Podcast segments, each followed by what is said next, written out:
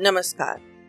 कहानी पंच तंत्र से लेखक विष्णु शर्मा।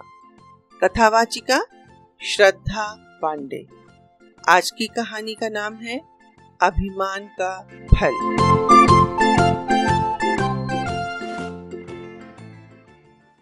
आओ बच्चों, तुम्हें सुनाए एक कहानी। जिसमें है शेर और ब्राह्मणों की नादानी। ये है कहानी बहुत पुरानी सुनाया करती थी मेरी नानी। कहती नानी बुद्धि का प्रयोग सोच समझ कर करना वरना मुसीबत से हो सकता है सामना। क्या इस कहानी का नाम है मुसीबत से सामना? नहीं इस कहानी का नाम है अभिमान का फल। तो शुरू करते हैं कहानी। बहुत समय पहले की बात है। द्रोण नगरी में चार दोस्त रहा करते थे। उन चारों में से तीन ब्राह्मण कई कई विद्याओं में निपुण थे जबकि बेचारे चौथे के पास ऐसी कोई विशेष विद्या नहीं थी। लेकिन वो बहुत बुद्धिमान था। उनका नाम क्या था? उनका नाम था रविचंद नारायण राघव और प्रभाशंकर। तो रविचंद नारायण और राघव को बहुत सारी विद्याएँ आती थी, लेकिन चौथा दोस्त प्रभाशंकर चालाक था। उसके पास सिर्फ़ एक चालाकी का ही गुण था। वह अपनी चालाकी का इस्तेमाल करके हर समस्या से बचने का रास्ता निकाल लेता था, जबकि अन्य दोस्त विद्वान होते हुए भी समझदारी से काम नहीं लेते थे। फिर तो प्रभाशंकर ज़्यादा समझदार हुआ। नहीं रविचंद्र नारायण राघव विद्या में निपुण होने के कारण ज़्यादा समझदार थे। तो चलो देखते हैं कौन ज़्यादा समझदार है। हाँ तो बच्चों एक दिन उन चारों दोस्तों ने मिलकर सोचा कि पैसा कमाने के लिए दूसरे राज्य जाना चाहिए क्योंकि वहाँ कोई अच्छा काम उन्हें नहीं मिल रहा था। लेकिन वे अपने साथ प्रभाशंकर को ले ही नहीं जाना चाहते थे। ये तो बहुत बुरी बात है। मेरी मम्मी कहती हैं कि हमें मिलजुल कर रहना चाहिए। आपकी मम्मा बिल्कुल ठीक कहती हैं। मम्मी तो हमेशा अच्छी बातें बताती है। हाँ तुम दोनों मम्मी का कहना मानते हो? हाँ, हाँ। ये तो बहुत अच्छी बात है। हाँ तो बच्चों उन सब में काफ़ी वाद विवाद हुआ। कोई इस बात पर सहमत हो ही नहीं रहा था कि उसे अपने साथ ले जाना चाहिए या नहीं ले जाना चाहिए। तो एक दोस्त बोला कि, हम उसे अपने साथ ले चलते हैं। दूसरे ने कहा, ऐसा करना ठीक नहीं है। तीसरे ने कहा कि, हम सभी बचपन से दोस्त हैं और अब यह फैसला लेंगे तो ये गलत नहीं होगा। ऐसा करते हैं, हम जो कुछ भी कमाएँगे, उसे चार हिस्सों में बांट देंगे। तो भाई बड़ी मुश्किल से इस बात पर सबने हामी भरी और वे चारों चल पड़े विदेश की तरफ़। कहाँ गए? अमेरिका? अरे नहीं ये कहानी बहुत पुरानी है। तब लोग उतनी दूर नहीं जाया करते थे बल्कि दूसरे राज्य में जब कमाने जाते थे तो उसे कहते थे विदेश गए हैं। तो फिर वे कहाँ गए? बस अपने गाँव से दूर दूसरे किसी गाँव? अच्छा अब समझा? हाँ तो उन्हें दूसरे गाँव के लिए जंगल से गुजरना पड़ा। तुम्हें पता है वो जंगल बहुत घना था। हाँ पता है जंगल बहुत डरावना होता है। पर क्यों डरावना होता है? क्योंकि वहाँ जंगली जानवर रहते हैं। वे किसी पर भी आक्रमण कर देते हैं। अरे वाह तुम दोनों तो बड़े समझदार हो। हाँ तो बच्चों उस जंगल में भी डरावने डरावने जानवर रहा करते थे।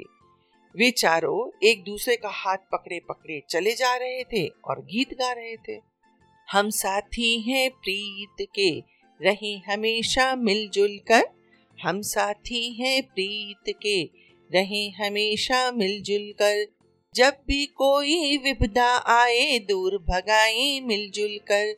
हर मुश्किल आसान बनाए हर मुश्किल आसान बनाए।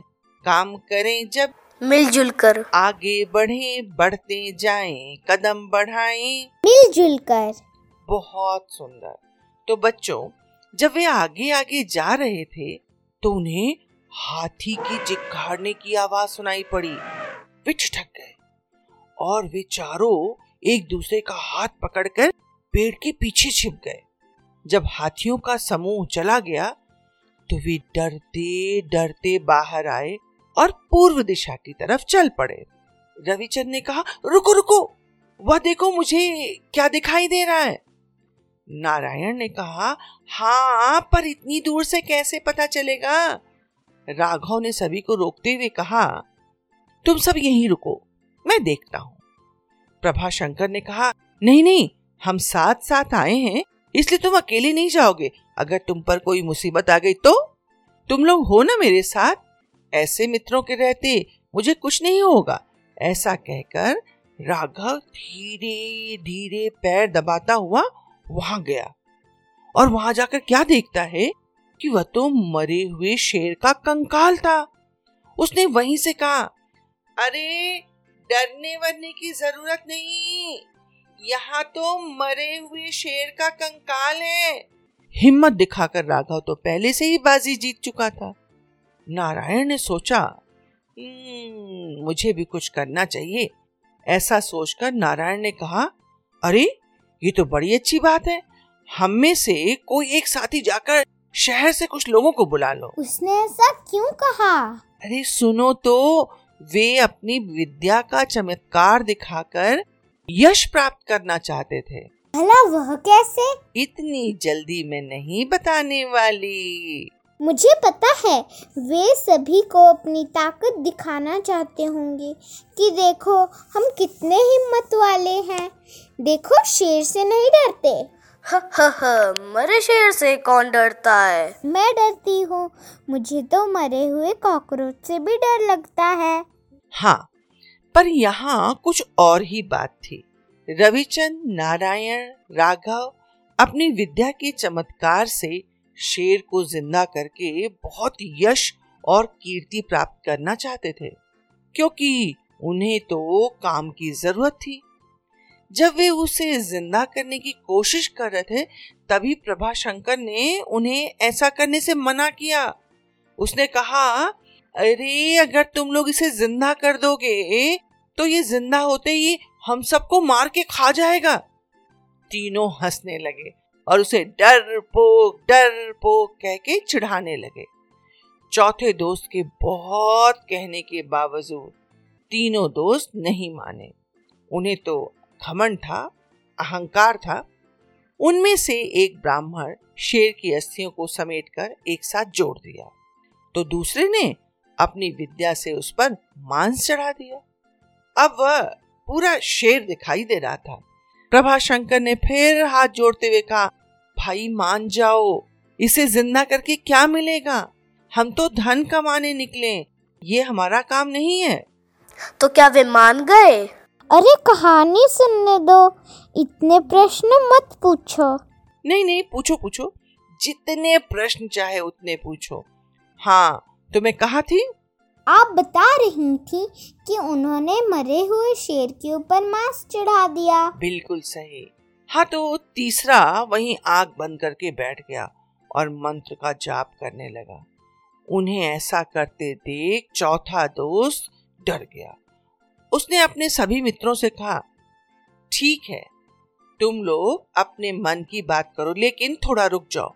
मैं जाकर शहर से कुछ लोगों को बुला कर आता हूँ। प्रभा शंकर तो बहुत चालक निकला। हाँ बिल्कुल ठीक कहा तुमने। इतना कहकर प्रभा शंकर सरपट भागा। वहीं अन्य दोस्त मिलकर अपनी सिद्धियों और विद्याओं के बल पर उस शेर को जीवित करने की कोशिश में लग गए। देखते ही देखते शेर ज़िंदा हो गया और ज़ोर से दहाड़ा। जैसे ही शेर ज़िंदा हुआ वह अपने आसपास तीन ब्राह्मणों को देखा और पलक झपकते ही उन पर झपट पड़ा। सामने नारायण था, पहले उसका काम तमाम हुआ। राघव और रविचंद जान बचाकर भागे, पर शेर की पहुँच से दूर नहीं जा सके। शेर ने उन पर भी हमला कर दिया और एक एक करके तीनों को खा गया। धन्यवाद। तो बताओ बच्चों कैसी लगी कहानी? बहुत अच्छी। मुझे भी बहुत अच्छी लगी। अच्छा अच्छी लगी? तो बताओ तुम्हें कहानी से क्या सीख मिली? हमें सोच समझकर मदद करनी चाहिए। नहीं नहीं हमें अपने मित्रों की बात माननी चाहिए। बिल्कुल ठीक कहा तुम दोनों ने। पर बच्चों हमें एक कहानी से बहुत सारी सीख मिलती है। जैसे अभिमान का फल कहानी सिखाती है कि विद्या के नशे में चूर होकर किसी काम को नहीं करना चाहिए। विद्या क्या? किसी भी चीज़ के नशे में चूर होकर कोई काम नहीं करना चाहिए। अपने मित्रों की बात सुननी चाहिए। हर काम को करते हुए उसके अच्छे और बुरे दोनों परिणाम के बारे में सोचना ज़रूरी है। सिर्फ़ विद्या में निपुणता ही नहीं, बल्कि चालाक होना भी ज़रूरी है। क्यों?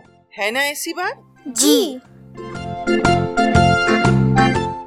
मैं आभारी हूँ Manav Mangal smart world school Punjab की सिया तोमर की तथा सी एस के एम के रेयांश का, जिन्होंने कहानी को मज़े से सुना और अपनी जिज्ञासा से कहानी को और भी रोचक बना दिया।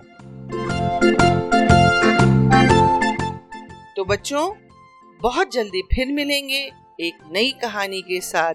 तब तक स्वस्थ रहो मस्त रहो।